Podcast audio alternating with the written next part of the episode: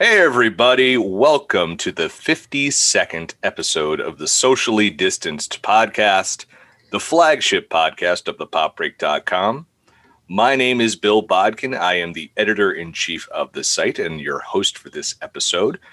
Uh, this is the second installment of our weirdly named Falcon and Winter Soldier review series called the Socially and the Winter Distanced series. The fact I had to say that very slowly shows you how weird and awkward this is. You didn't need the the. I don't remember things, but listen, if someone could say it five times fast and post it to our podcast, which you can leave a recording on on Anchor, Anchor. I will Venmo you a dollar.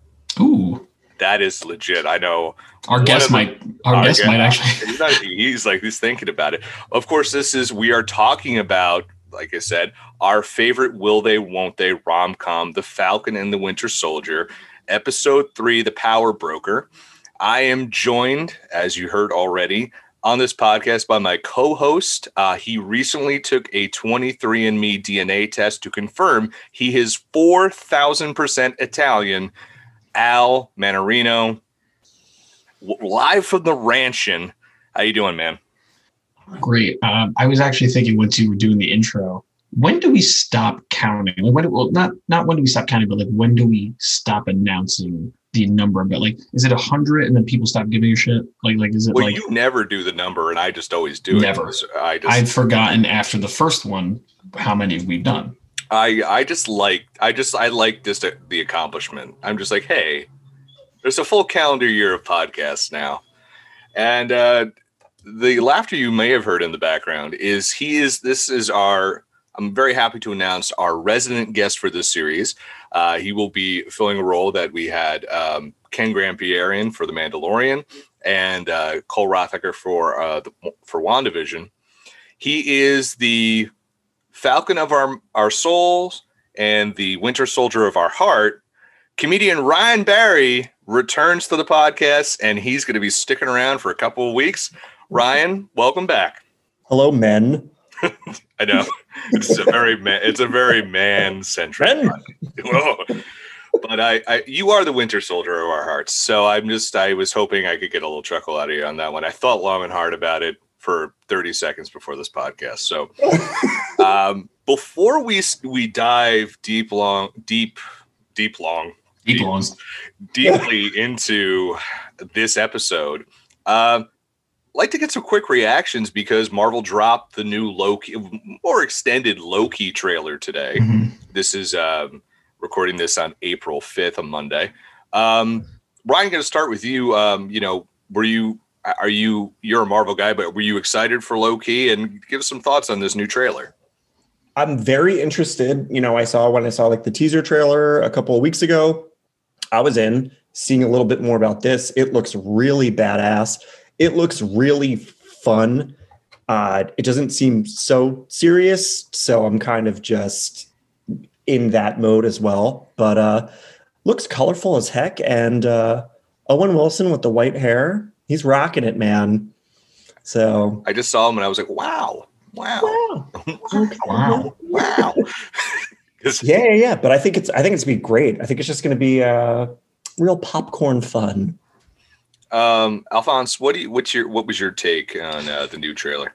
M- Great question. My my take on it was I'm I first of all I think out of all the announced shows and movies and stuff, it was like in the top three for me. Just like without seeing anything, just to know that we're going to get a series not only dedicated to just Tom Hiddleston, who is like a god amongst men, but the what now we know as a Loki variant, right? Uh, uh, you know, an alternate version of Loki, the Loki that we meet in Endgame.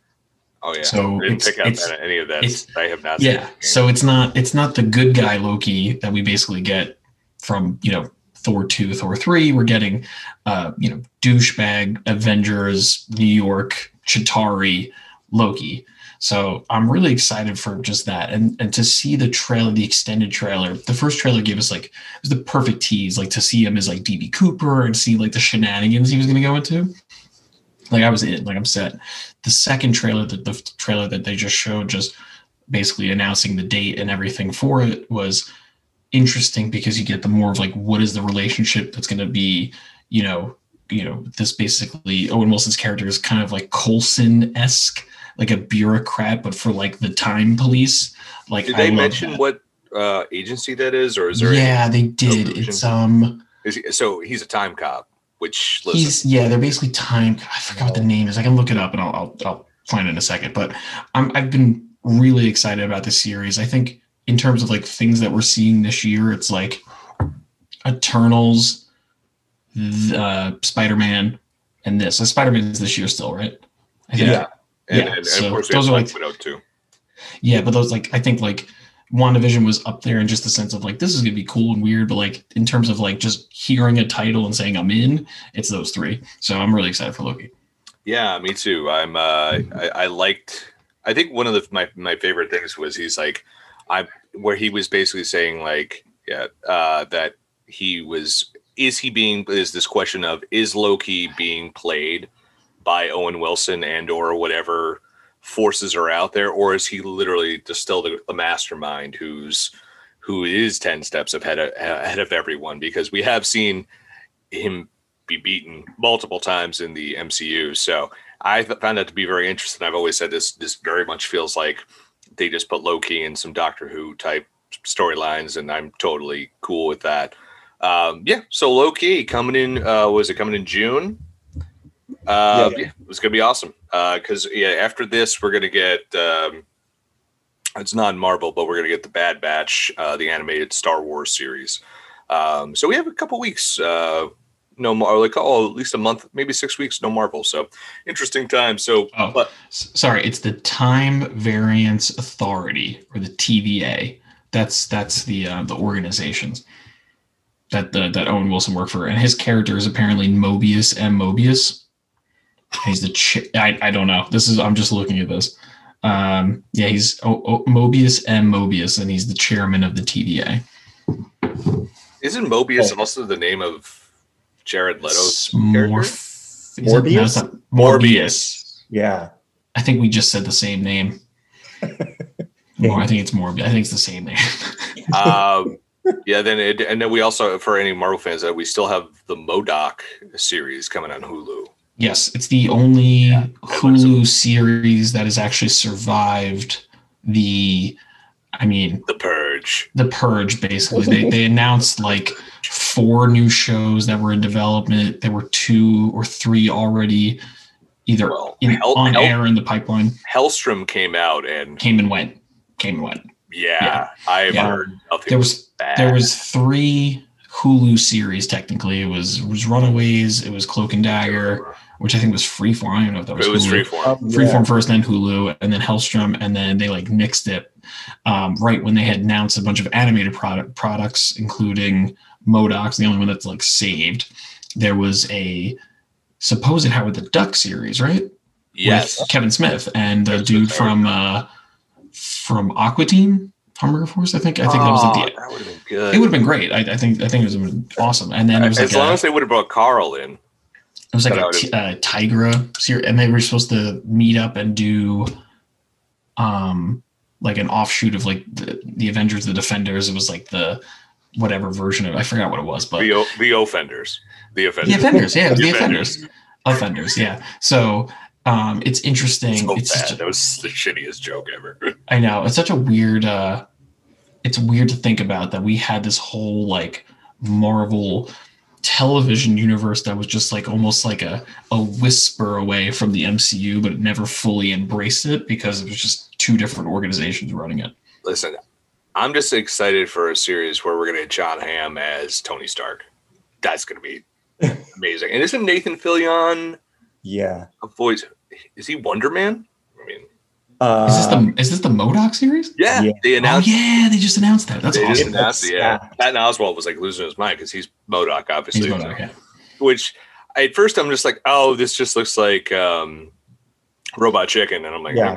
and i've i have thoughts on that but then i'm like oh wait no this looks good i'll watch it um but listen we we we've sidetracked enough let's get into the actual episode itself ryan who is not dressed like a sailor slash milkman today. He's he's in civilian- Unfortunately, he's in super depressing. No, I think for the finale we should we should be theme dressed uh, for sure.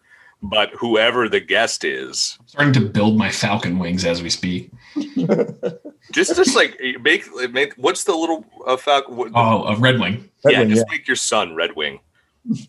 Done. Done. Excellent. And your your your your your absolute unit of a dog could be uh, the winner. He's on a diet.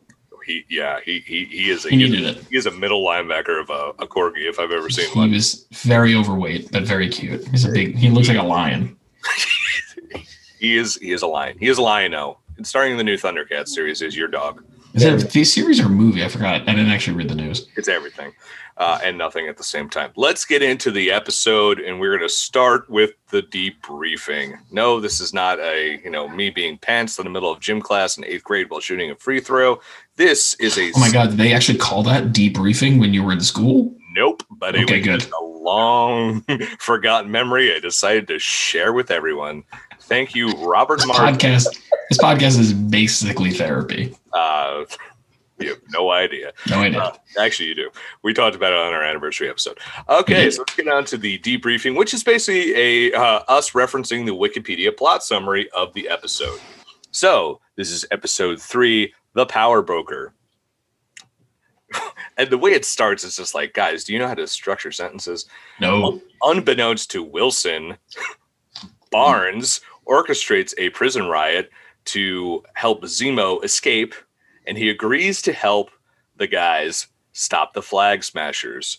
They travel to Madripoor, a criminal sanctuary city island, and meet with high ranking criminal Selby.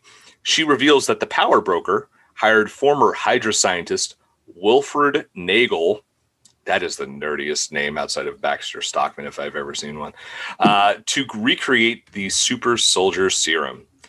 Wilson's identity, as he was undercover, is exposed by his sister Sarah's call. Selby is killed, and a bounty is immediately placed on Wilson, Barnes, and Zemo as they attempt to escape a nightclub. Sharon Carter, who has been living in Madripoor as a fugitive, saves them from bounty hunters and brings them later to Nagel's lab. They learn Nagel recreated 20 doses of the serum, which uh, Morgenthau stole. Zemo unexpectedly kills Nagel, and the lab is destroyed, but Zemo steals a getaway vehicle. Carter stays behind, and Wilson agrees to obtain a pardon for her. Well, that's a little out of sequence. Walker, um, the new Captain America, and Hoskins, Battlestar, arrive in Berlin and deduce that Barnes and Wilson helped Zemo dis- escape. Meanwhile, the Flag Smashers raid a Global Repatriation Council, GRC, storage f- facility in Lithuania for supplies. Zemo, Barnes, and Wilson travel to Latvia in search of Callie Morgenthau. Barnes recognizes a Wakandan a number of Wakandan tracking devices in the street and confronts Dora Milaje Ayo, who demands Zemo. Okay, that was the, that was the plot of this one. So Al, you in terms of the pre-show when we were just mucking about like boys do, um, Men? men, men, uh, you were not a huge fan of the structure of this episode. Uh, please elaborate and state your case for the jury of the five people, including Nick Picaro, who listened to this podcast. Yeah, it's it's funny because I think I was like super super like anticipating the return of Zemo, and I was 100% not let down in any way. I got everything I wanted and more. Just the dance sequence alone is the maybe the best gif of 2021. Just throwing that out there. I, felt that with the first episode setting the kind of the stage for what we're going to experience basically a six hour long marvel movie uh, as we talked about in the last episode you know, more traditional like what ex- what are we expecting in a marvel film um, episode two i thought was like super strong because we got to see you know the introduction of the new captain america and you know wyatt russell we, we sang the praises of last week um, Still talking about he's a real person, but okay. not real. He's not a human, but I thought I just thought the way that they introduced his character and John Walker was like fantastic, and just the overall episode was great for season the episode two. I just felt that this episode was structurally a very like super setup episode. We're like in the midway point. We're getting a lot of questions answered, but at the same time, we're getting more questions thrown in there. I saw a, a, a headline saying like, you know, the, the the show is weak because the we don't know what the flag smashers want, and I'm like, there's still time to figure that out. But at the same time, I get it because like we're three episodes in and we still don't know what they want. We just know that there's a bunch of super soldiers. So I felt that the episode itself, the moments in it were so great, as already previously stated, like anything with Zemo, um, the reintroduction of um, uh, Agent 13, uh, Sharon Carter, so much fun. And uh, again, another headline saying like this is like one of the most brutal action sequences that we've ever seen in the MCU. I was all about it. It was fucking great. Um, I saw a lot of cursing. I'm seeing a lot. I'm hearing a lot of shits. Um, a lot of in lot in of- this uh, in this series so far. But I thought the those things, and of course, like the the ending, the the twist ending of the you know inclusion of uh, Wakanda in it, I thought was great. But I just think structurally, it felt like you know not ham fisted, but like even the episode title is called the Power Broker, we don't even meet said Power Broker. I thought that was kind of stupid, but I don't know. Can you just remind me for one second, because my brain is uh, fueled by alcohol right now? Is why did some? What was the headline where someone called it weak? Why was that again? What was the reasoning? Oh, the weak was because we don't know the motive. Like, what do the flag smashers want? Like, we know why Okay, they're upset or why they are a thing, but we don't know what what's their end goal besides like get supplies. Like, what what are they fucking doing? uh, Ryan, I'm gonna point that to you. That question to you is like, do you feel like that's that they really haven't defined these flag smashers yet? Because I feel like I kind of know what they're doing, but I mean, I could also be. I'm usually wrong. So, what do you think? Well, now it's now that we know that there's 20 of these vials in play, right? They've distributed eight of them out to the flag smashers and you know whatever else is being used with those. But even them saying that the power broker, who's pissed that they took those materials, you know, they're going to be he's going to be begging them, you know, down the line. So it it I think I'm I'm think I'm with Al on this one because I'm like do I know what they're doing? Like, do I not? I thought that they might be using it on that old woman who was like very sick, and I was like, so they're not, they're not doing it. Um, yeah, I think I, I think I am kind of being pulled in in a few ways, and I don't want to to, assume, but it, it is interesting. And then I think overall, I mean, they're they're not afraid to to get in there and use brute force and all that stuff, but And When- straight up murder people. well, when Marley Carly, you know, sets it on fire and you can hear those people screaming, she was like, "Come on, let's get out of here." I was like, Put your seatbelt on. Be careful. Yeah. That was that was an interesting turn, and not turn in the sense of like we knew that they were capable. I mean, like just like from the first episode and the way that we're introduced to them, we see what they're capable of. But like to see that she's like, I'm for this cause and these Yeah. people, but the way that she's the way that she said is like they would have done the same to us. Like that's a very like, oh, Yeah. Okay. That's the line she crossed. Like she like literally crossed it. it was like, yeah, it was a little extreme for me, and I was like, "Oh, I didn't really know that she had it in her." Like, you know, she Mhm. could punch and kick and be like, "This is what we're for. We don't want borders." But just to be like, "I just set nine guys on fire," it's like, Carly, Carly, you're losing sight. You know, Yeah. that was definitely i think that her the guy in the car with her definitely did the hair pull like hey i thought you wanted to be a teacher um why did you just light all these humans on fire um but i always just thought like my I, I guess I just took their in the I guess their uh, introduction to the second episode so literally when they're like we are or I guess maybe it was the first was they were just like we don't agree with all the repatriation of all the people that returned the blip. So we're going to literally smash flags no borders and we're also going to just create a new world order. And so uh, to me i'm just like oh yeah so that's like basic tenet of you know a radical political movement. Um Oh, I almost went on an American tangent there for a second, but I remembered done that before on this podcast. I'll do it. I'm not going to do it. Um, you know, it's just like I, I felt like there was. Um, I thought I that was it, but I think one question, and I, we're going to jump around the place because this is what we do on this podcast, is like I like the fact that we're getting both the both sides of this conflict there is moral ambiguity and moral questioning that the audience has to take into consideration. We see this in in in this episode.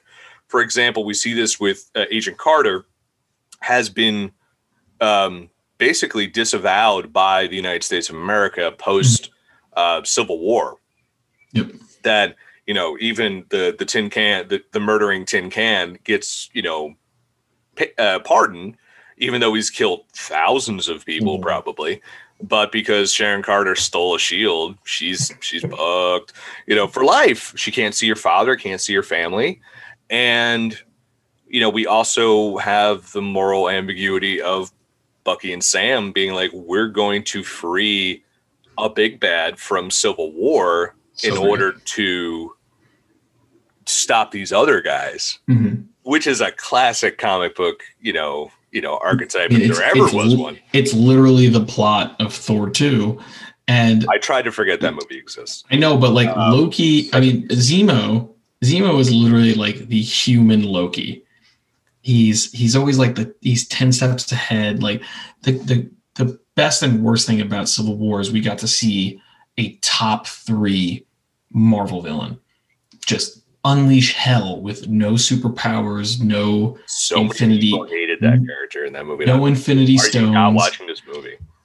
it makes no sense. It really doesn't make any sense to me. But like he did more destruction than half, maybe more, of the MCU villains so far, and to see just the evolution of his character and not just because like oh people found out he's rich like that's great it's he's very like i'm a baron obviously. Yeah. You know, that's my fur code.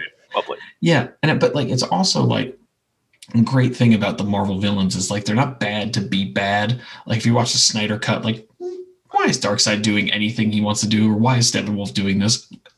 There's you're always questioning it. Whereas Zemo and you know most of the Marvel villains are like, the reason I'm doing this is because I'm right for this reason, and this is the reason. So, like the reason they are even like trusting Zemo for a little bit is because they're like, oh, he doesn't want to see any super soldiers. That's like his big mm-hmm. thing. He, he fucking thinks these guys are monsters and should be killed. Just like all the Avengers, just like any super powered being needs to be eviscerated. We know his motive, and that's why they are entrusting him with his knowledge because even though they can't trust him at the same time, he feels that way. So it's get, like I'm gonna get into the trust in a second when we get into our next segment. Yeah. But um yeah, Ryan, just your thoughts on some of the stuff that Al has said. It's it's crazy because I feel like well, one, yeah, watching Zemo in this was just like Zemo having fun, just Daddy Zemo. Start to Daddy Zemo, man. Finish, you know, and it's like whether it was breaking out of the prison or mm-hmm. being on his jet and asking his butler to give them the bad food, or him like dancing and. By the way, that butler has been in so many things yeah. He's like an American actor. He's been in a million sitcoms in a million movies, and I, I can't reference one of them. he is. and, and I don't want to cut. I don't want to cut Brian off, but him putting on the mask as like my turn. Like yes. that was fucking cool. Like I just I'm like that was such a comic book moment. Like straight from the page like yeah. I need to put on my face before I kick all of the ass. Yeah. Amazing. I feel like that anytime I have to go out to a bar, I need to put on my face. That's right. feel you. You're like, excuse me, I'm going to the powder room. I'll be right back. so let's get let's get into our next segment, which I have named. Um, hold on, I, I named it like four seconds before we started it. Uh, the assets, which the assets I'm going to be called. It's not us rating butts on the episode, which we could do. We I could if we wanted to. Uh, however, um, this is basically just going to be like kind of the introduction of new characters and guest stars. And obviously, we're going to be focusing on two of them. And the first is the you know the guy we've mentioned, Zaddy Zemo. The Baron is back, uh, played of course by Daniel Brühl, who's back at, in his role, and I'm so happy he's back. Of course, if you if you just like I know that guy, I can't place him. He was in Inglourious Basterds, his most famous role uh, as the sniper, who was And the Alienist, which no one watched. oh I yeah, watched.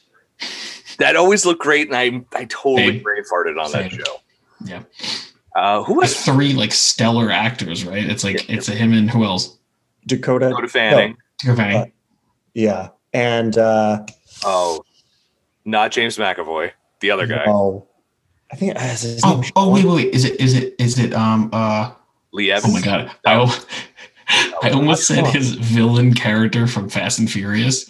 No, Is, the, is it the guy who played Owen Shaw in Fast and Furious? Um I thought Luke it was Evans? Luke Is it Luke Evans. Evans? It's Luke, Luke Evans. Evans. I said Lee Evans. Lee Evans was a wide receiver for the Buffalo Bills. I'm sorry. I, I was Luke about to call him Owen Shaw, and I'm like, no, wait, that's the villain that he played in Fast and Furious. Owen love Shaw. Remember, he had a bone in The Hobbit.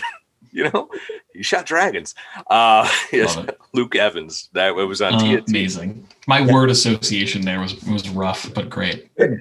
To follow those guys. So we, we get Daniel Brühl back as Zemo, and Ryan, I want you to continue. Like your thoughts on this reintroduction of Zemo in the episode, and then I have a couple follow ups on just overall thoughts on what Zemo is going to mean to this series. So just you know, run me through your thoughts on the episode, Yeah, yeah, starting yeah. from the jailbreak, which I thought was, which was I thought like um, framed amazingly, where they're in this random garage, and he's like, "Wait a second, you're way too casual about what this What plan is." Yeah. What did you do? No, it was it was nice. I think because as as uh, dangerous as Zemo is, you know, like I said though, he's coming in and and he's having fun from start to finish with like his cars and everything and kicking ass and dancing, you know. But uh, it it it was a lot of fun because in the back of your mind you're like, this man is really dangerous and like as entertaining as he is, it's just like. You guys, you, you know, every now and then Sam will be like, "You're going back to jail." Oh, those But lines came first- so bad. They were just like a dad scolding a child, be like, "I told you, you're going to bed in ten minutes now." Yeah. They said that Marvel. I saw. I saw like a. It was like a BuzzFeed article, like the best memes after the third episode of Falcon and Winter Soldier, and they said that Marvel is obsessed with the um, the uh, what was it called? The Real Housewives cat meme with like the the girl like Oh, yeah. yelling, and it's like and the and the cat looking. Zemo is that They did it in WandaVision yes. when then when uh, Monica and Monica came back and fought Wanda and Wanda uh, Agnes takes Wanda to her house and she like looks back at her like this and they Mhm. literally did the same thing and, and like they're saying that Marvel's obsessed with that meme. Yes, they should. It's one of Great. the best.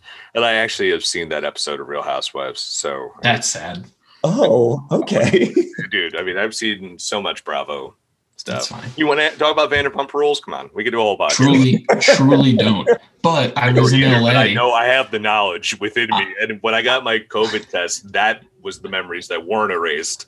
It's like, come on, I don't need was- to know about Jax. I was in LA and I was like, oh, to, to one of my friends because we were out for a uh, conference that we were working, and she said, I'm like, oh, what are you guys doing tonight? And she's like, oh, we're going to the restaurant owned by the Vanderpump lady, and I'm like, have fucking fun. yeah. No, those places look like they serve a mean cocktail. Listen, I'm not going to judge any place. If you could serve a good drink, Yeah. I'm your guy. Um, but yeah, so I, one thing you brought up, Ryan, was like this danger with Zemo. Yeah. And how did you feel like? Did you think the inclusion of Zemo throughout the entire episode just made this a more tense viewing experience for you? you I I did in a way, and I was like, they're not just going to bring him in here because even though Zemo is sort of in play, I don't think that Zemo is the big bad of the season.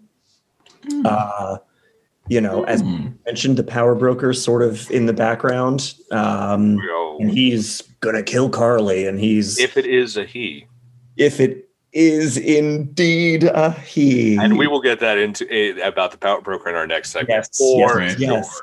but um it definitely kind of yeah it kind of upped the stakes a little bit because but now they're sort of at this guy's mercy and you know him being like you do everything that I say, or this is going to be our cover is going to be blown while we're here in Madripoor, and so you better do. You know, I say jump, you say how high, and him sort of.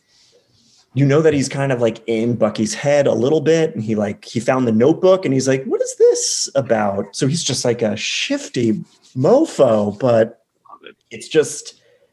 I think long term for Bucky, it might not mean something great, but it's it sure is a pleasure to watch him. So, I- Didn't he say specifically like there's still something there? oh yeah, Oh, he did. Like you didn't take all of it out. I was like, fuck, And then he that's said- cool. Well, he also says when he orders him to beat the shit out of all the guys at the bar, he's like, didn't take him long for him to slip back into that. And it, but for me, I watched everything Zemo did, like from getting on the plane to here, uh, eat the snake guts shot, uh, to which I thought I was like, oh, this is going to be poison or something like that. to yeah, when he ditched when the shootout started happening in Madripoor, where he's just like all of a sudden darts off to the side. I'm like, oh, okay, he's gone. Yeah. Or when he puts the ma- when he puts the Cobra Commander mask back on, I'm just like, he's gonna scream Cobra, then leave. You know, it's gonna be great. Uh, but I kept thinking, um, everything he did, even after that, when they're on the plane and they're eating, I'm like, he's poisoned their food. yeah, I Thought was too. paranoid the Yeah. entire time watching that because I'm like, I don't trust this guy, especially when you see him like when when we're getting the exposition dump from uh, Nagel. He like he's like, hmm, where's the gun here? Okay, shoot him. And I'm just like, oh shit, this is when it goes down.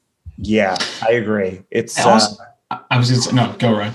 I Sorry, think cut it's off. going to be one of those things where right now in episode three, we're like, everyone keep your eye on Zemo, keep your eye on Zemo. And in episode five, when he flips something, we're going to be like, oh, we should have kept our eye on Zemo. You know what I mean? We're going to be like, we also fell for it. Oh, And I, I think the the reason we are we are gonna feel that way is because I think in a normal Al has television also show. gotten into my son is asleep whispering right now. That's right. And also he has Sorry. an elevated state of consciousness. Read into that which you may. Third eyes Yeah. right now. Sure. So we, I think, as an audience, are going to read into that. Like we're going to get hit with it because in a normal television show, any other series, when he breaks off from them, puts the mask on, mm-hmm. jumps down and kicks all the ass, he's out. He's out of there. He takes that car and bounces. The Yeah. fact that he comes back and has is maskless, that's just like I had to put on my face to kick all of the ass, get back into my my true self, but I'm also still playing these idiots. Yeah. I need to they're only going to help me with my cause and then I will cut them off and I will be Baron Von Zemo forever. Like I'm just like that's the reason I put him in the upper echelon of the Marvel villains because he's just so fucking smart. He's Loki without powers. Exactly. He's just too goddamn smart. I 10 steps ahead. Ten I steps think- ahead. the other great thing about him is that Daniel Bruhl is also so wonderfully subtly hilarious Oh my god. that he just is just like I'm just gonna he just like throws something in there just so Oh. effortlessly and like The Marvin Gaye, the Marvin Gaye Oh, thing was phenomenal. I love how they brought that back from uh, Winter Soldier. Yeah. You know, I this but I do think the reason Zemo's around is I think he's not the big bad of this series, but season Yeah. it's not that he's the big bad. We already know. No, that, I think we- he will be. Oh yeah, for sure. Yeah. I mean, I I don't even think we get Power Broker this season, and we could talk about that later. I don't think we Oh. do, We're gonna talk about Power Broker. But I don't think before we we get to Power Broker, but I've been wrong a lot. Well, I mean, yeah. We're, as the host of this podcast, rarely are The we. mailman is still Mephisto. Yeah. So, Ryan, if you don't know this, so in the, our WandaVision series, we had two prevailing theories, both of which never were proven or were Uh-huh. disproven. That the remember there was the male, like the l- male person. Who could forget him? Yeah. So Al thought that was Mephisto because Thank of the you. haircut and how he Right. just kept saying these things, like these very like wink wink, breaking the fourth wall lines. He's like, it's Mephisto. Mine was that the dog they got was actually the beekeeper. because you never see the Oh, beekeeper God. again. And then it's He just killed like him. He, he gets changed into him, and then they straight up murder his ass. Yeah, so, uh, neither of which were ever validated. But Right. Okay. Would have made the show better. Uh, I think. Oh my god! If, that, if if we found like where the dog was, it was Sparky was, and it's really just the beekeeper's corpse, I would have sh- literally shit my pants. And it'd be like, I'm right. Got to go change my pants.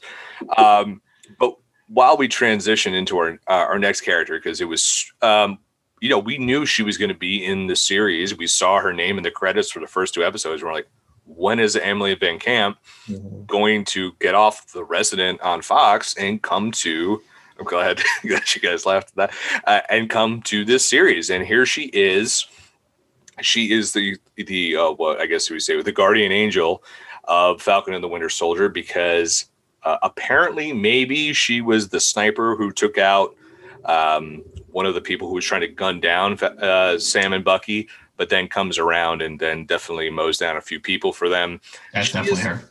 she was uh, she's living in Madripoor. She is a uh, art forger, uh, no smuggler, Yeah. uh, and she throws ridiculous raves. People love throwing shapes into the uh, subconscious. It's a wonderful experience, and as we mentioned before, after she stole Captain America's shield, she is she has been disavowed by the U.S. government. She would no one gave her a pardon. No one helped her out after the blip or anything that happened with the Infinity War.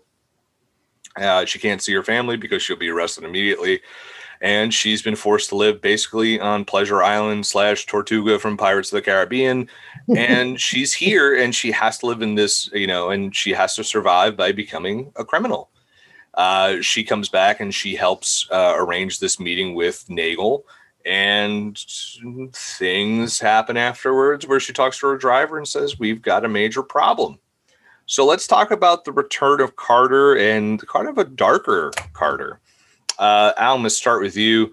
Your thoughts on her return in and was this how you expected her to uh, return I think based on like the outfit that we saw in the trailer, I was thinking like more of like a undercover slash like in the weeds version of her. So like this wasn't surprising in that aspect. And I just I just knew after the first episode like how they were gonna make and and because of WandaVision as well, like they were gonna make the blip and I guess the snap too of like that's going to be a through line for the entire like rest of the MCU. So it's like, what happened to all of these side characters we're going to get reintroduced to during that time?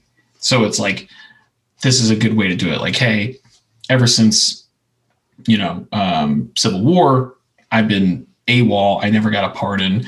You know, you guys were on the land for years. Plus, there was just a five year gap. So like, I'm still on the land. Like, it made sense in that aspect.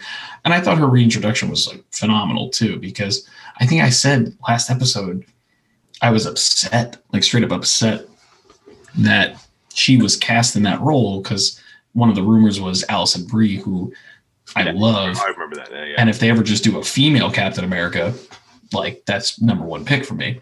I thought she'd be phenomenal in that, especially after Glow. So I was never a fan of her, but you know, as soon as I saw, you know, Winter Soldier, I was like, oh, perfect. She's great. And then in Civil War, I was like, great. She's still good, but we never got to see her time to shine. You know, like we're seeing Zemo unleashed here. We also get her unleashed and one of the coolest like action sequences. And it's almost like they it was almost like it was like a, a scrapped Black Widow sequence that we didn't get to see. Like it was just like you could easily threw in, you know, Natasha in that role and it would be like perfect. And it just shows like how badass that character is and how, you know, the potential she could be. She, you know, in the comics, and we talked about this a little bit last week, was, you know, that was another, I think that was another character introduced by Ed Brubaker, but definitely someone who was in specifically like very heavily featured in that run for the death of Captain America and the Winter Soldier and all that kind of stuff. So, you know, she's always portrayed as a badass. She's a literally Agent 13. Cool as hell. Uh, Ryan, your thoughts on the reintroduction of 13 uh, and do you have any do you think she's uh, on the up and up because i'm going to introduce a theory brought up by actually our former managing editor on the site matt kelly in his uh, video series where they talk about is sharon carter a traitor Nando versus movies. nando v movies Nando yeah, V movies.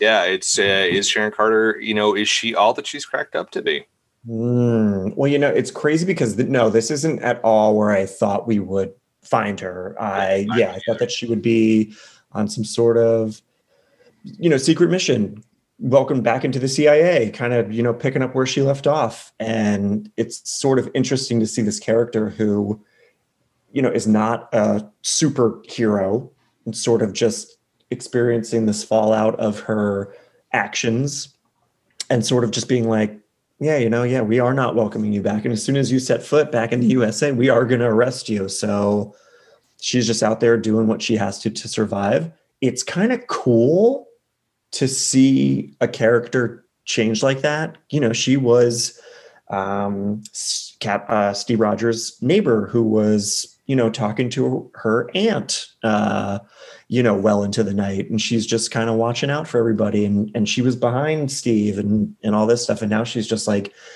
you know, superheroes are ridiculous. Like, you know, of course you gave up that shield. You know, of course it's ridiculous. So it's interesting, like her worldview has changed so drastically, but I think all for the better. But I think that ultimately she was always capable of of of this. But it is really cool to see her just like kicking ass and being bloody and stabbing guys. And she's just like, all right, you three gentlemen go inside the shipping container and you do that. I'm going to hold off these 15 dudes by myself. So I was, uh, uh, my favorite moment of her was she gets the dude, one dude in an armbar and then just like rolls over with like a knife the size of my shin and just like stabs him in the kidney. It was just like, yeah, not going anywhere. Uh, but yeah, it's funny you're talking about when we first meet her. She's literally the blonde hair, blue eyed, all American girl working for the government and yeah. out to protect Captain America. And now she's kind of the salty Han Solo type who's just kind of yeah. like, I've been jaded by the world. And like you said, she calls out Sam just like every time he tries to do one of his grandiose things. And she's like, you have no authority to get me cleared. They yeah. obviously don't. You're not even working for the government, really. Yeah. Uh, it's just like whatever, man. And uh, yeah, it's just like I'll help you because of for basically in honor of helping because of Steve. Like she's like, I'll do it for him. And you know, I also don't want the world to end essentially. So, but I also did not expect this. I thought she would be, you know, kind of what we had seen from her in the past. She works for the government and she's on the sly helping Bucky and Sam, and that's it. Yeah. Uh, I'm wondering if we do get a confrontation between her and Zemo at some point, leading to her ultimate demise. Uh, but uh, let's move into. I, I want to say one, like one ish more thing about it, and I think it's part of the reason why I didn't think that this episode was the strongest. Was just like I felt like she not only had to play the more you know evolved badass version of herself but at the same time she also had to be like just like exposition overload. Exposition jones yeah. Exposition jones like she had to say so much where i mm-hmm. think a lot of it could have been implied of like you know like who are you like they could have literally asked for who are you working for? as she's saving them. She's like i don't work for anyone and like they could have dropped more hints instead of like oh because of this this happened and that like i like i felt they did her dirty by making her have to explain so much of what has happened in the last like seven years or whatever in the sense of like what what has been what has she been doing since Civil War. Like I just felt that was uh, wrong in that sense. Well, Marvel has a sense of doing this. We saw this multiple times in WandaVision where they're like, okay, everybody, it's time to play your favorite game. Let's spell it out. And yeah, but they can make it fun like they did in WandaVision. Right, this wasn't fun. It no, was it was just like here, here's why I'm uh, not as like chafed by it is because here's someone who has been on the run who's had to hide from everyone. And then all of a sudden, these two douchebags walk into her life and they're like, We need your help. And she's like, Oh, oh, I have been saving this for seven years. You're the first people from this world who got who fucked my life up. Yeah. I am going to unload on you. And it, but instead of there was a better dramatic way to do it as opposed to Exposition Jones. But I mean, that's Yeah. what they ended up doing. But I mean, that's the thing. Like when people get mad and they're they've had to hold it in forever, they're just gonna talk. And so that made sense. I got the Mhm. the the way the uh the device of the exposition dump it's just the exposition dump itself like they could have driven home more of the heroes are bullshit Mhm. uh storyline which were Yeah. which is which is kind of It the just- through line of this whole series It's it's funny because the way we get the reintroduction of Zemo is just like, hey, what up, Winter Soldier? Let me. Let, I knew he was going to open with with the code, and I, that was hmm. great. Like the way to like reactivate him. He's like, yeah, I figured it didn't work, but it, I, I mean, I got to try. I'm fucking. I'm Zemo. But, she that's was- it. she then was you less get- of a character though i mean she had like very little to do in those movies she's in literally two movies and is an important figure in both. I'm saying I I already said that like we're getting the full awesome unleashed. This is the multiple episode arc, you know, and potentially season two where we get to see more of her character. Like, great, and I totally agree that she, you know, she didn't get as much screen time. Totally understand that, but at the same time, we know this character. This character means something to us as viewers. So they're either trying to pander to people who may not have seen everything. Taylor allen? I was Taylor Taylor Allen, i didn't see civil war. Even i saw civil war. Like that's it's like i saw one they ha- she had to go through their whole history to explain where she is now, and it it's again it's just an exposition Jones, but at the same time I, now I'm a little more forgive forgiving yeah. because of the way you said it or Yeah. the way I said it or explained it to myself that it might be the first time people are seeing this character. blind squirrel finds a nut every once in a while Thank you. Uh, but that's from me being right. Uh, is so let's go to our next segment, which is mandatory therapy, which I now have to do. Uh, is um, hey, uh, well, we, we're going to talk some theories here, uh, and, and so I'm going to pitch the first one to you guys. And I kind of touched upon this already. That last line she has with her driver, who, hey, girl, why, why didn't you? You look like a badass. Why don't you come help her? You know, come on, dude. You're standing right there. I feel Um, like Sh- I feel like Sharon would have like a like a James Bondian style car where like there's like Gatling guns like coming out of the like the Exactly. Listen, Yeah. if you could have that type of DJ and throw and throw that type of party, you can afford some Gatling guns under your in your in your head your uh, your headlights there. Um, she says we've got a problem. What do you guys think this problem is?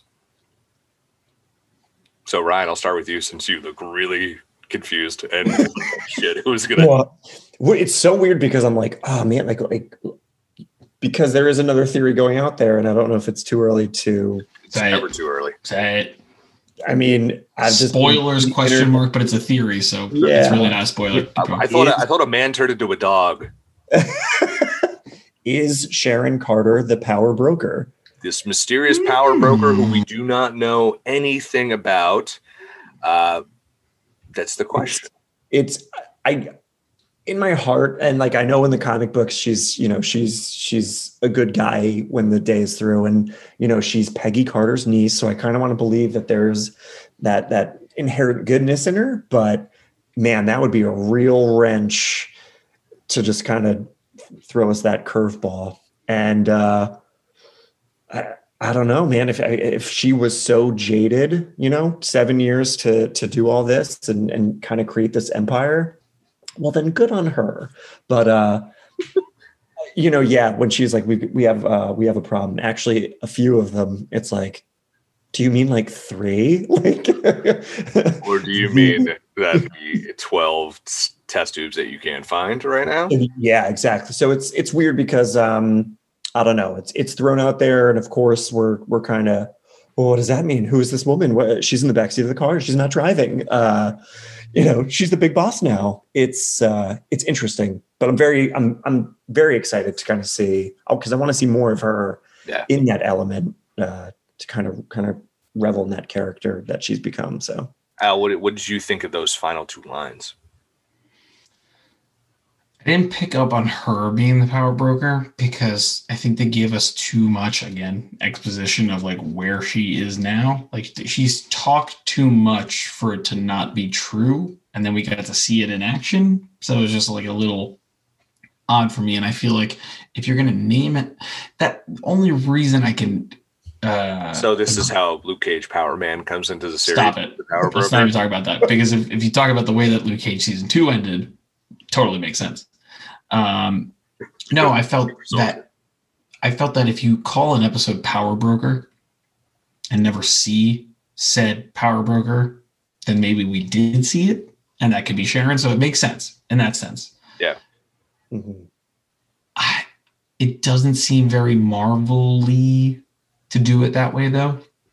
I think it's a red herring. I think it's It's a red herring. I think it's a red herring. I think this is all. Just, I think the problem is all just like, hey, nerds, you yeah. started going after I think- every every. You know, someone picked up a tissue Yeah. from WandaVision, and you thought it was Thanos. So guess what? We're gonna we're just gonna throw Emily Van Camp from Revenge out here, and she's gonna blow your minds.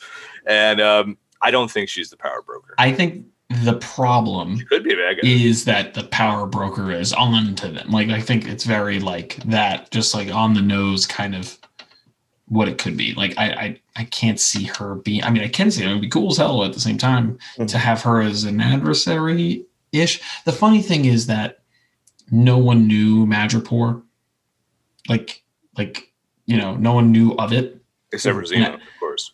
Except for obviously, except for I mean in, in terms of By the uh, way, I would love Madripoor to just be this new like place where a lot of shows go because I'm like, that's a cool area. Like, Well, Yeah. it was very, it was like Blade Runner esque, but it was also like you could just say, "Oh, it's a, it's a, it's a town in Wakanda." Like it's well, like it it kind kind of of, looked like that, uh, like that where we had that battle sequence in the early part of Black Panther. Mhm. Um, so it's just like, yeah, let's let's let's make this like you know the where was that? I don't remember. It was not An- Andropor, Well, it wasn't Madripoor, but it also it also wasn't um Wakanda. it also wasn't Wakanda. No, I'm trying to remember where it was. Oh, Well, it, wasn't- as they're on the, the outskirts of town. They're like, ah, do you smell that? And they're like, is that acid? And he's like, it's madripoor. I was like, what? First off, how do you know what acid smells like? You yeah, that was that was weird. yeah. Um, but yeah, no, I I'm I can't see it being Sharon just because it gives people it just gives Marvel the opportunity to either introduce someone new or reintroduce someone from the lore that they've started since like 2008. And I was trying to think, I was trying to backpedal like who can that be? yeah. It would be interesting if this is this is full on tinfoil hat theory, but imagine it's Killmonger. Oh, I had a different theory about where they are, but Killmonger. But I mean, isn't he? Yeah, wait, isn't he? Is he dead? He's dead. He's very dead.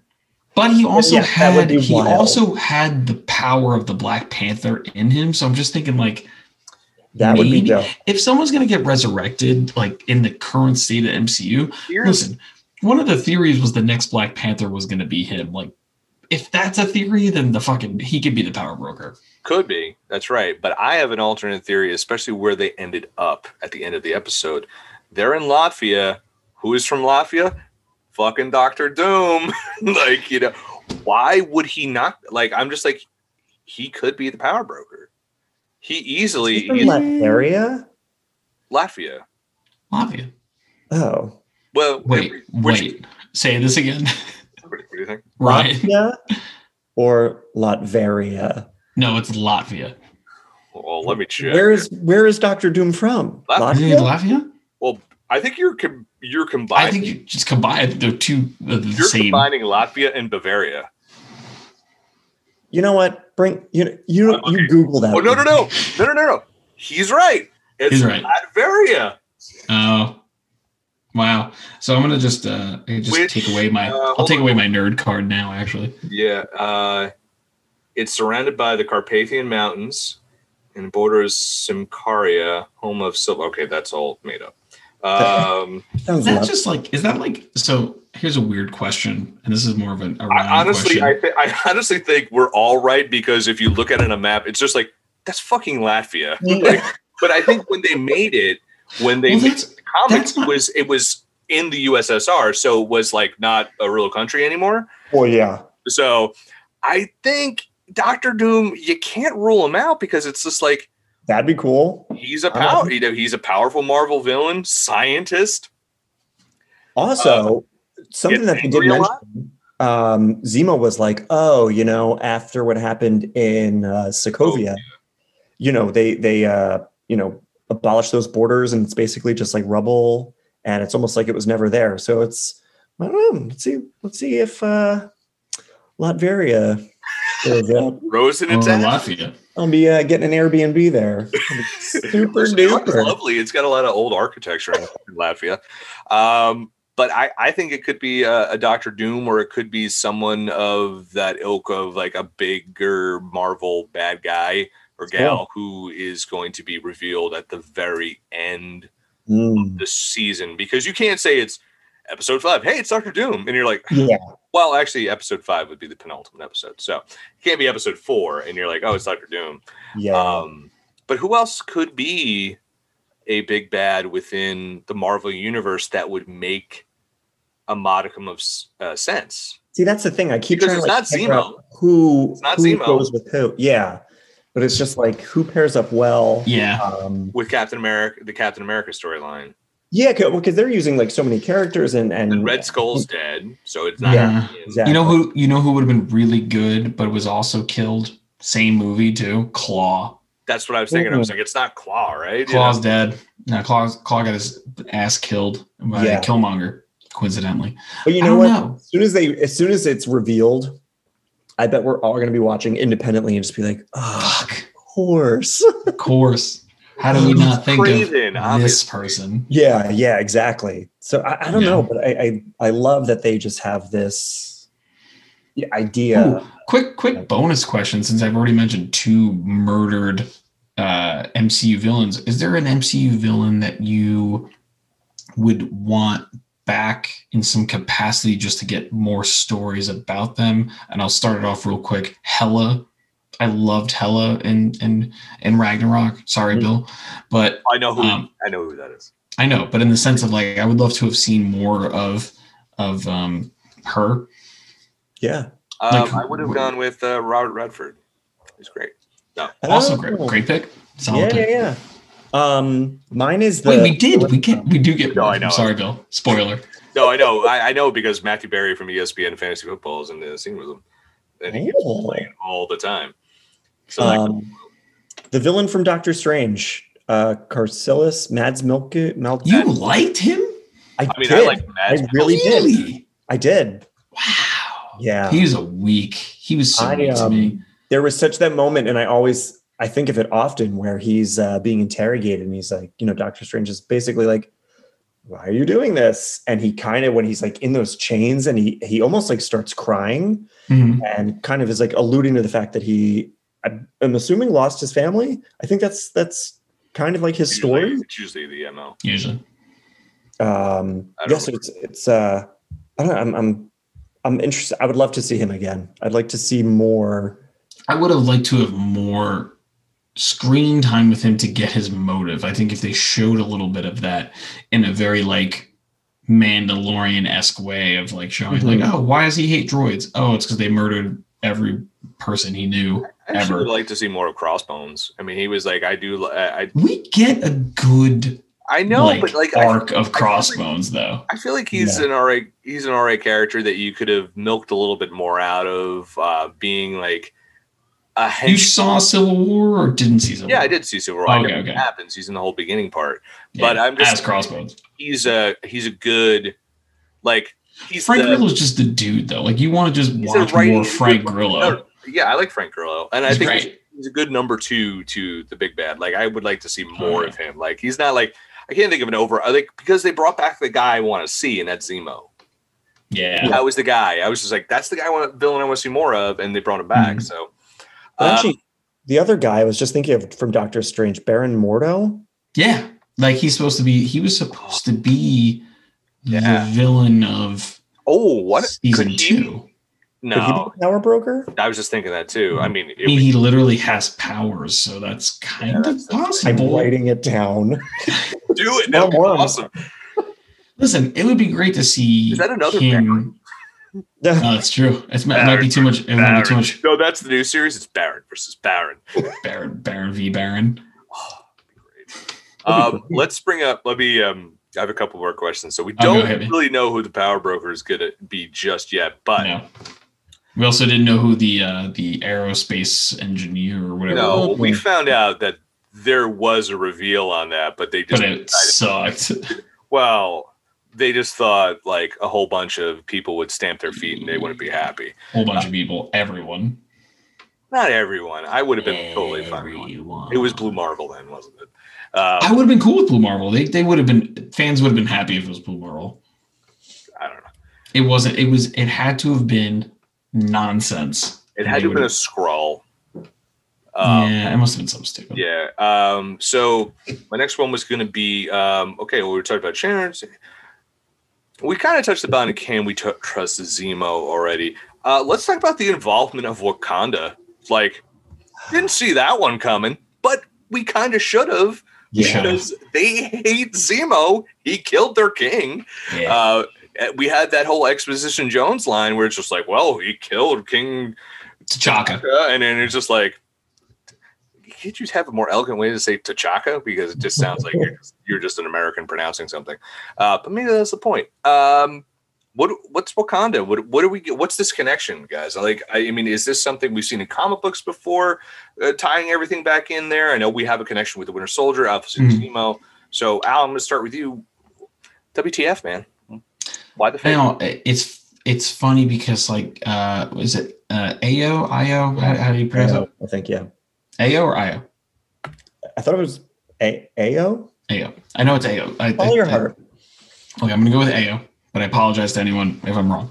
So, um, it's funny because the inclusion of Ayo, it's just it could have been literally anyone. She could have said her name was anything, but just like knowing that she's a part of the Wakandan Guard, and I can never say the name right, so I'm gonna say the Wakandan Guard. Yeah. Um, knowing that she's a part of it just by her just like general appearance, like oh cool, like that their involvement is great. It would have been cool to see um was a Okoye. date Okoye. I was gonna say her the actress's name because I forgot Okoye, but yeah, Nine it would have been great to see Okoye. Just like Ah. like would have just lost my shit. Yeah. Um it's funny that they're like keeping tabs on the White Wolf, and that's the reason I knew that there was gonna be some involvement because he brought up that his name was the White Wolf. Hmm. I was like, oh, maybe we'll get a little Wakandan, um, whether they go there or do something involving Wakanda.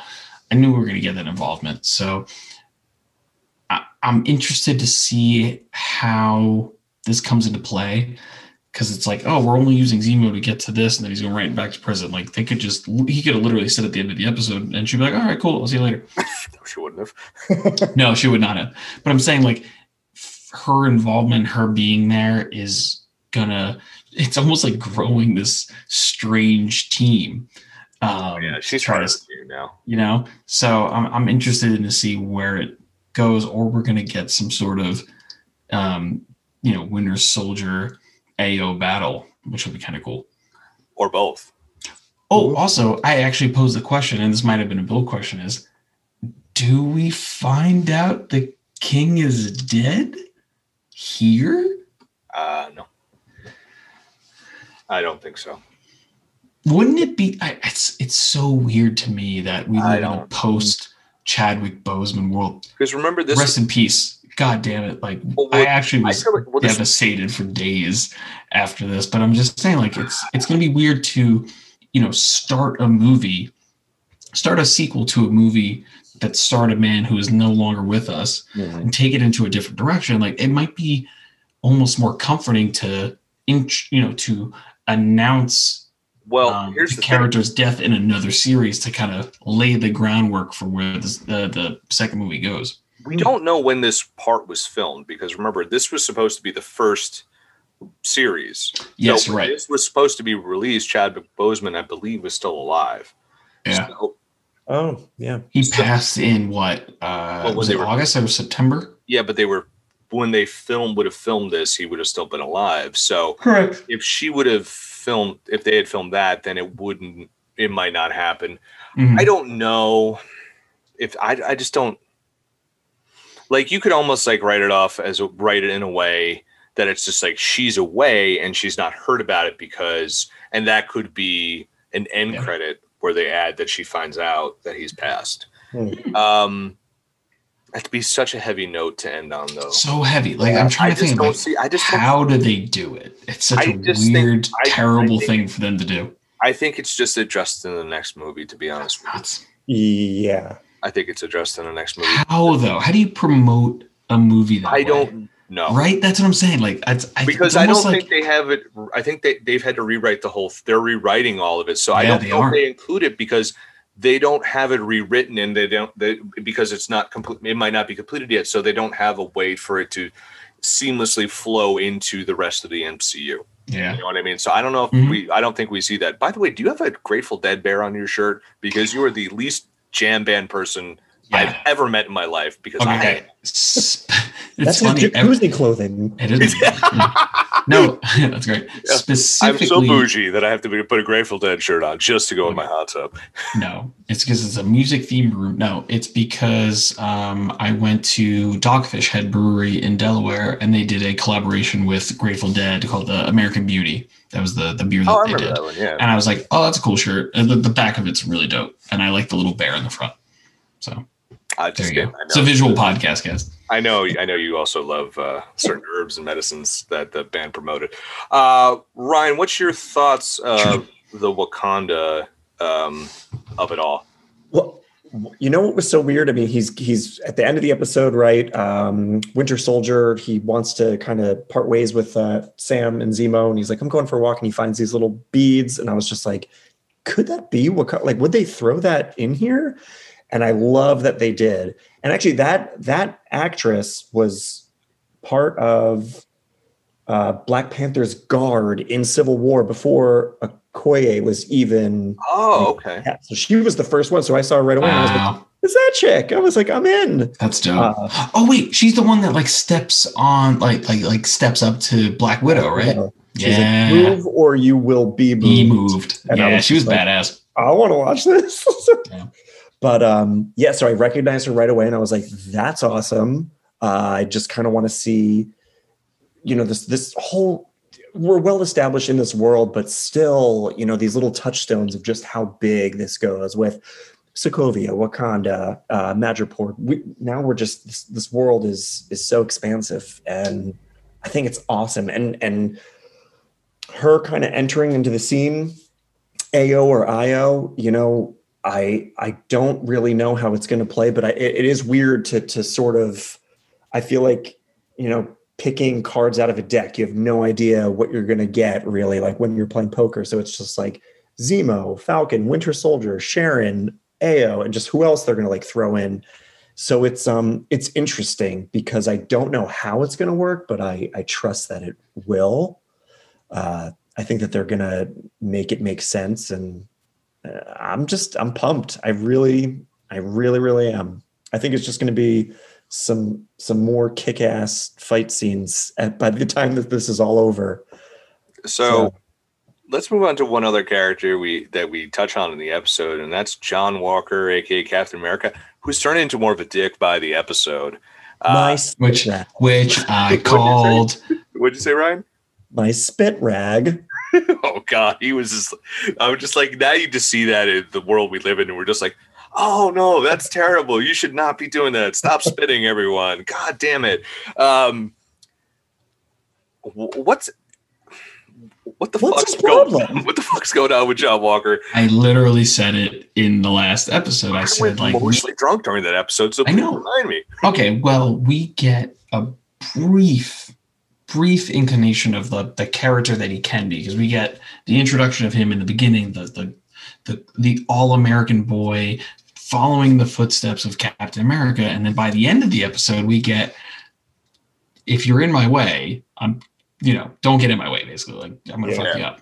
So we get like this like kind of like angry or or or uh you know get i'm going to I, I can get to another level and in this episode we get literally Level. the old-fashioned statement of do you know who i am Yeah, do you know the who i am Aaron of the Marvel universe. yeah the, I need to speak to your manager. yeah, the Karen, the Karen, exactly. the Chad of the universe. So, so I, I I just think we're getting it's like the way that they're presenting it is like the pressure of being that's Captain America is getting to him. And you know he he's not getting the results that they want so he's going to do everything in his power because he is a super talented super smart soldier. He's going to do everything in his power to get the job done and that means crossing lines and and following uh you know sam and bucky to the ends of the earth to try to you know complete this mission my only question I've, I've, I've actually been wanting to ask this since the beginning is he a super soldier or just a really good soldier He's a, just a really good soldier. He proved that by he got his ass kicked by the super soldiers fairly easily. oh okay all right i had to ask so that that was so, but you because actually there are 20 vials and we only know of lean into one of the. You just led me into one of my questions was right by end of the series, will one of these two things happen, or will both happen? One, John Walker takes the super soldier serum, Mhm. and two, is John Walker going to die? Because how many scenes have we seen of Bucky and Sam with the shield in trailers? And we have not seen that unless that's a flashback. And Bucky's allude to, I'm going to take this from John. So, does he take the serum? Is he going to die? Ryan. Yeah. You're like, yeah.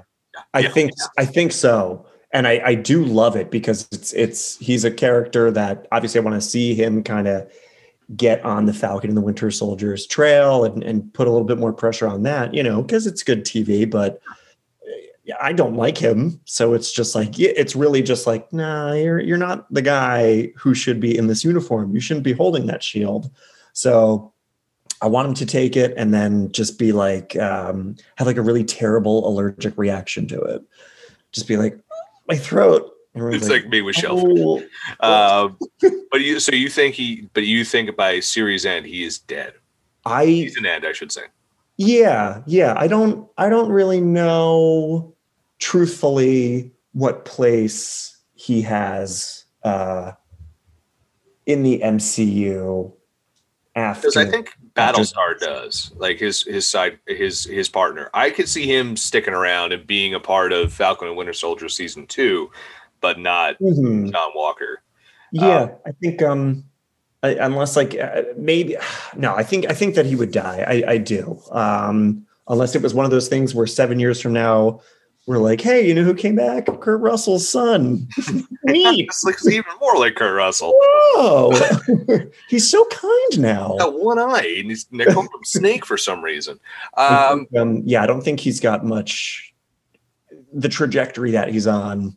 I don't think people are going to be like, "Yeah, let's see more of that guy." that's true. You know. Um, Al, do you think one he takes the super soldier serum, and two, does he live? Is he still alive by the end of this season? Yes, he takes it. Yes, he's alive. Liar. No. Okay. Okay, yes, well, yes, he's alive, but is he still Captain America? No. So because what did Erskine say? What is Ur- yeah, exactly. What did Erskine say in Captain America First Avenger before Steve takes the serum? It, you know, if you're good, it amplifies good. If it bad, it amplifies bad. I think he's going to take the serum, become a more extreme version of Captain America, but, you know, becomes the US agent, becomes whatever. Like, uh, I think Super Patriot is actually what he was first before anything above all. Uh, when when John Walker just read so terribly in this current political climate. Correct. So that's what I'm thinking. I think that's the point. I think he becomes the extreme American. He becomes the the Captain America for the right wing media, like in the sense of So what like, you're saying is, his the back of his pickup truck is going to be a lot of flags and no room for hauling. it. and all and just truck nuts Uh, everywhere. You know what I mean? Oh, no, I the just silver truck boss, which I'm just like, is that like, what do you get out of that? Like, I got balls in the back of my truck. Cool. Why? yeah, the balls are on the back and the truck is my dick. That's what they're saying. no, I'm just I, I feel that I feel that we get so many get- jokes I'm not to make. I know. So, I I think we just get the if he definitely takes it. The way that they said, oh, there's 20 vials and they've only used eight. I'm like, if he hasn't taken it already, he's going to take it because that's the thing that it probably separates him from being in his eyes like, oh, the only way I could be Steve Rogers is if I become Steve Rogers. On in that sense. Exactly. And you amplify the shitty parts of you. And the reason that he's going to take it in the first place is he's going to be so down. He's going to be so low that he's going to say that this is the only way that I can become Captain America to everyone, but it's going to be the worst version of him instead of the best version of him. So I think that's it. And I think that gives you a good adversary for season two. And that's the reason I don't think he dies. Hmm. Simple as that. Oh, just simple as that. All right. Simple as that. Uh, any It's, other? a, it's a free villain. It's a free market. True. Um, is there any other any theories that you guys have before we move into our final segment? Any theories that you guys have You uh, brought coming up out of the, this? you brought up uh, Battlestar sticking with us. I think it would be kind of cool for him to like, I don't know, go under um, Falcon's wing and become like the new Falcon. I think that'd be kind of cool. I know there. I think I think they confirmed someone who actually becomes the new Falcon is in the show. what Yes, is his that- name? It's the kid. It's like the kid, uh, like on his first mission. Um, oh, was is that what? Isaiah's nephew? no, he's No. the Patriot. But in like, and when Falcon's on his first mission, the guy Torres that he's Yeah, like, that's the new Oh, Falcon. Yeah, Hey, that's that the new guy's like a bit of a he's a bit of a dum dum though. Like I I'm just know. every time he talks, I'm just like, but he's a good soldier. he's a good just soldier. but he's so like very brave. He's Very brave guy. He's just very dumb. he's just like, hey, like the whole thing in episode one, he's just like, instead of being like, listen, they think you're a flag smasher, go with them, find stuff out. He's immediately like, oh, they punched a dude. Let me pull my gun and try to arrest a super soldier. He's a good dude. Dunce. Yeah. Like he literally just tossed, picked him up over his head like a pizza, and broke his rib cage on like a a paved road. Stop. I think the I think the best question that you haven't asked yet is do we get more Red Wing? Because I think we were Got destroyed. chipped. I'm it's fucked up because we didn't get a lot of Red Wing in Civil War when he's introduced to you know the live action universe. Yeah. Get him in the brief scene in the beginning. And then we it's again, it's like another tease here. I'm like, fuck, it's a drone. Hmm. It's not can't be that expensive to fucking produce. Well, he hasn't, cool he, hasn't really, he hasn't been the Falcon for a, a little bit in the series. So, I mean, he hasn't got the suit back on. I mean, I mean, Yeah. I'm sure repairs take a while. You know, who, who knows? If you put Torres in charge of it, he's, I mean, If he doesn't have like a Dude. fleet, if he doesn't have like a fleet of Red Wings, I'm gonna riot. You're not, but, you know, okay. No, definitely not going to. It's just like, that would be the worst, like, like Deus Machina. All of a sudden, it's just like, oh, yeah, well, I've got backup. And it's like 5,000 Red Wing drones. It's, and it's literally the plot of Iron Man three. So it's the Iron War. Um, happen. yeah. Any other It's, it's the Armor Wars, and that is uh, already announced on Disney Plus. Don Cheadle, right? Yeah, Nice. Oh, do we see more of If him is they not? don't bring back Justin Hammer, Oh, I will riot. that's a good reason to riot, though. Yeah. Like, where the fuck has he been since Iron Man two? We What if Justin? Hammer what- broker. oh my! Imagine it's Sam Rockwell, Justin Hammer as the power broker. Because remember this- Remember, he just said he would be begging for it, and Justin Hammer is a weak character. So I mm-hmm. mean, like, it- yeah, that's the would play, only but it wouldn't- problem. it that'd wouldn't work. It wouldn't work, but that'd be great. I, I literally bring him back in any capacity. I Mhm. need him back in the MCU. He was amazing. One of the best introductions, like one of the best, like just like one brief moment of stardom in the MCU was was uh Sam Rockwell, Justin Hammer. Just bring back Mickey Rourke as um, Omega. Don't do that. yeah. Just don't do it. Wrestler's a great movie. He was good. Wrestler's a great movie, but he is terrible as Whiplash. I called him Omega Red. Sorry, I was thinking of. No, but he's that. been he's been long rumored to to do something and somewhere. Whatever my x-men the new x-men probably uh Yeah. someone also threw out that the the um we keep trying to make fetch happen with this that uh selby that character was a mutant and this was the Well, the, the Mad- Madripoor apparently is a big uh, like a X Men uh, Yeah. location. So people were like, "Oh, they announced Madripoor. That means the X Men are coming." Flips table. Like Yeah, Yeah, yeah, they said everyone's just was a mutant. waiting and waiting like- for them to to drop the X word or drop the M word in terms of mutants. Ken Grandpierre or someone like you could have done it. Just fucking do it. Yeah, he, pro- if we had him on this week, he would have been like, "They said Madripoor, but they didn't say the mutants." right M word, guys. Yeah. Um, so let if we have no other theories or, or, or thoughts on uh, the future of the show through any characters, let's move on to our final segment where we rate this episode on a scale of one to ten shields. So Al, you're here. I didn't couldn't think of the position. I was like, because I was gonna say Ryan's the guest of honor. I'm like, Al, you're oh shit, what's the word I'm looking for? You're my co-host. Hey, you're No. available. Can you just give me your? You're alive. What's your thoughts? You're you're awake still, right? Um, no, that's We know that was- that's a lie. You're not. Well, what what a great segue, Bill. Um, uh, I would give this episode seven and a half shields out of ten. I thought it was the weakest of the bunch, but I thought the first two episodes were fantastic. I definitely, I think I rated like uh, respectively like eight nine or something like that last week. Yeah, I'm gonna go. Uh, I'm gonna go eight and a half. This is my Mhm. favorite episode of the series uh, so because um, I liked it. It was a little more. You know, yeah, there was a lot of exposition in here, but we got a kick-ass introduction, a, a reintroduction of Sharon Carter. Uh, with a, just a new coat of paint on her, which I thought was pretty cool. We got one of my favorite Marvel villains back in there, just being cool as hell and funny, and just adding this new sense of suspense and uh, uneasiness to every episode. Um, also broke up, I think, and I'm going to say the monotony a little bit of this Sam and Bucky not getting together, not being on the same page, because I thought there was a, some really good moments that uh, he helped. Um, uh, that he was kind of the catalyst for, especially from Bucky talking about the talk about the symbol of Captain America and stuff. I thought that was pretty cool, uh, and it was a great, there's some great lines from Sebastian Stan, and uh, yeah, I thought Madripoor is just a really cool set piece. We got a lot of really dope action sequences, and we've set for and now and we keep this moral ambiguity uh, going of like, okay, well, the flag smashers, while they're say they're doing all this stuff for people who are in need, but yet they're willing to sacrifice other people, and uh, we and then you know as much as we're talking about heroes, we're talking about how uh, Sharon was disavowed, and also we bring up how Isaiah was uh, once again how Isaiah Bradley was treated horribly uh, as basically a test subject for the government and discarded.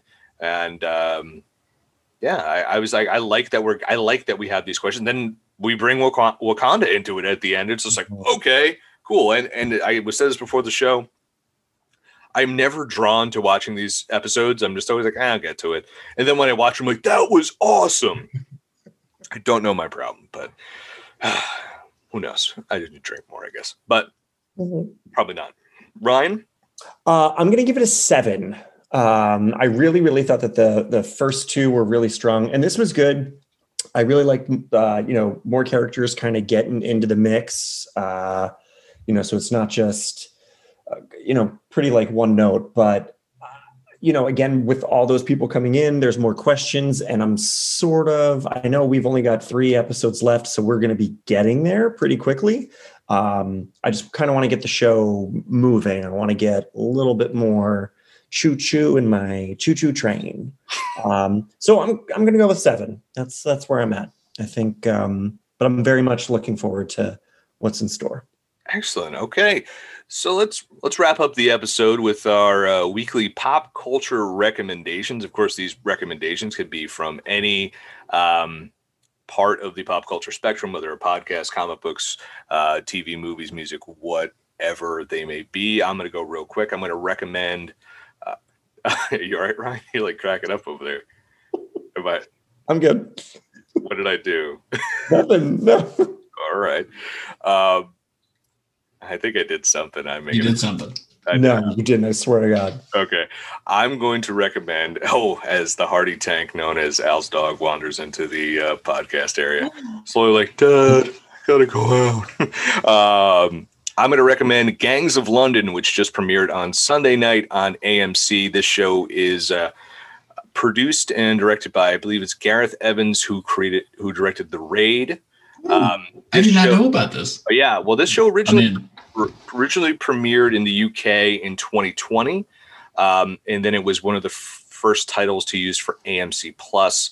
It is now uh, debuted uh, Sunday, April 4th, uh, right after The Walking Dead's finale, which I took forever to get through, and I didn't want to watch it, and I.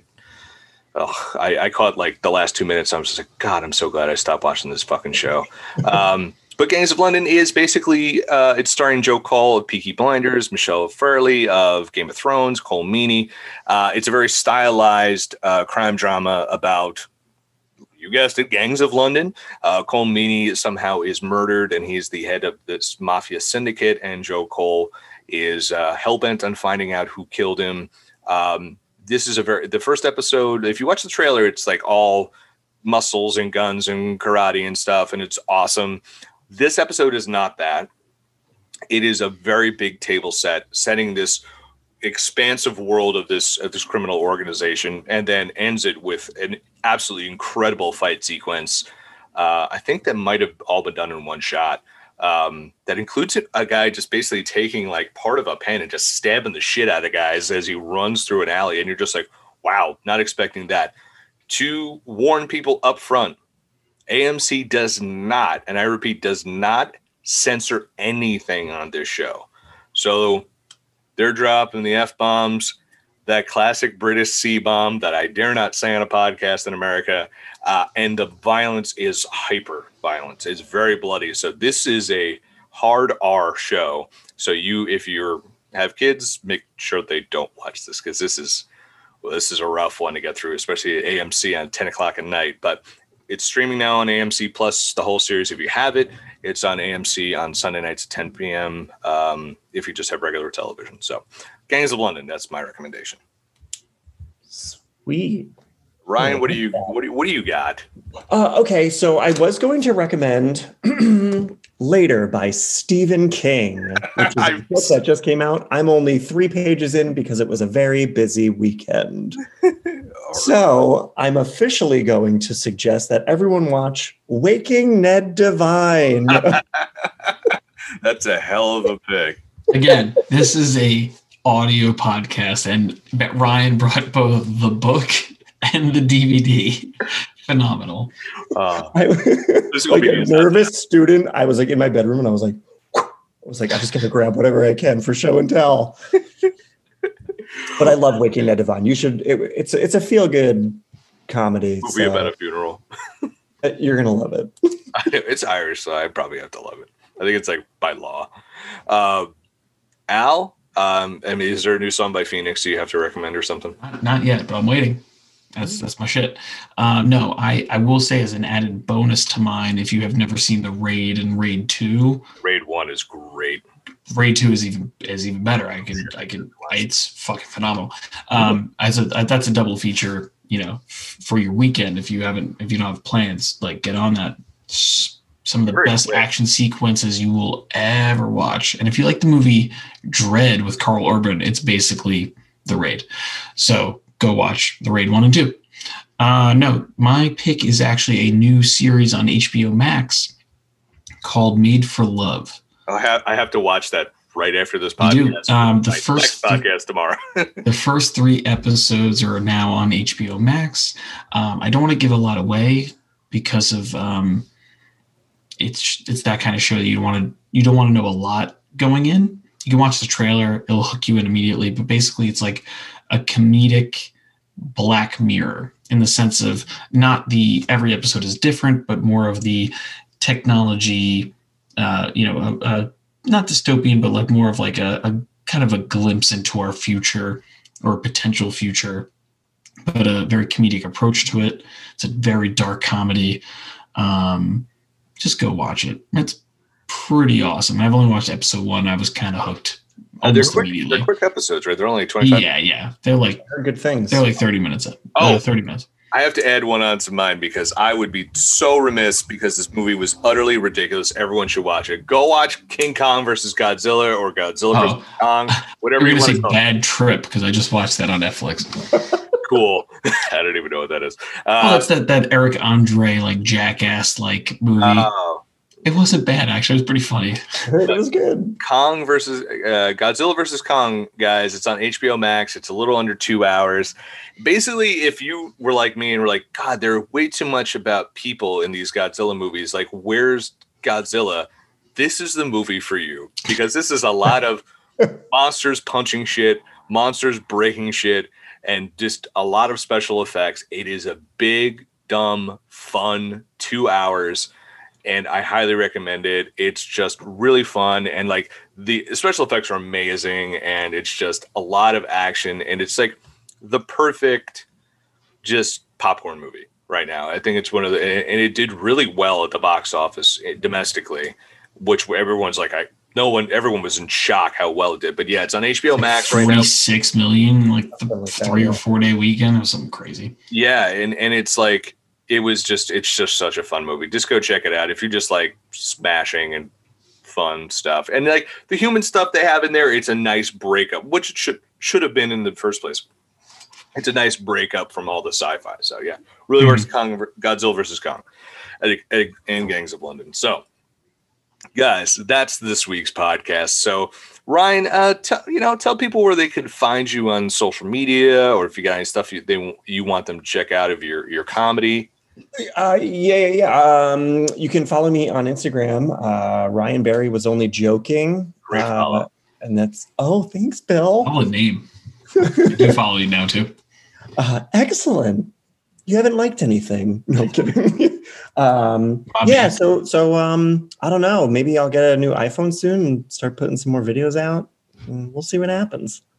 Uh, Alfred, uh, while you're at the ranch and over there, when you're not in the hot tub, where can people Mhm. find you on social media? You can find me at Al Manarino on Twitter. Verified, which we just, verified on Twitter. which no one knows why. I mean, I know, but Yeah. it's it's not a great story. And then I worked at a job and they said you're verified now.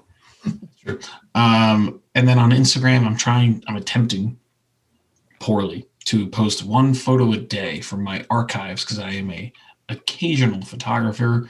I'm trying to post one photo a day for 365 days. This month's theme is my son. So if you want to see pictures of my son, Parker, go on at Alamanarino on Instagram, but you can also see the previous month was all black and white photos from the archives. And then I believe the month before was Comic Con related ones, and the Yep. month before, some of my favorite concert photos.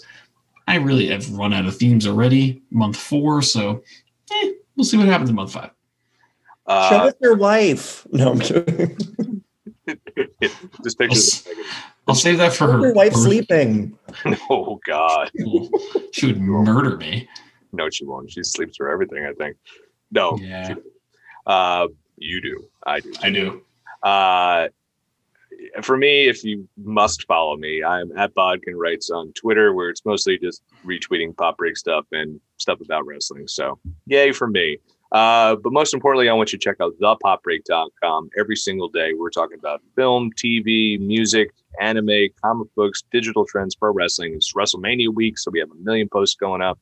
Um, like I said, I've got uh, Gangs of London review and Law and Order Organized Crime review going up that show is basically like, hey, if you like Law and Order, you're going to love this show. If you actually like uh, entertaining stuff, you're going to have a lot of problems with it. So that's that review. Saved you a minute. Um, but uh, check out Pop Break on Twitter at the Pop Break, of course. Uh, at the Pop Break on Instagram forward slash forward slash popbreak.com, all spelled out on Facebook. Uh, you know, rate, review, and subscribe to this podcast. Of course, check out all our podcasts. We have Pop Break TV, a um, which has a ton of shows on there, and uh, we also have the Breakcast. Goodbye to all the no, sorry, the Breakcast and the Winter Still Is and the Way Too Early Oscar podcast. All of those podcasts can be found on Apple, Google, Anchor, and Spotify. And for the rest of this week, I will uh, be on TV Break, which drops, I believe, which drops either this week or next week with myself and Alex Marcus and Josh Sarnacki talking about television, including um, Made for Love. Well, that's our feature review for this month. I will be hosting the All Elite podcast, which is an AEW uh, wrestling podcast with Kyle Masters. That drops on Spotify, Twitch, and YouTube. I'm doing that on the day this podcast drops. And I will be a guest on the Bob Culture podcast doing WrestleMania picks, where I will probably have to get drunk through that because I cannot stand WrestleMania this year. So, for our resident guest, Ryan Barry, for 1000% Italian Al Manarino, I am Bill Bodkin saying thanks for joining us, and we'll see you next week, or maybe we have answers who the power broker really is.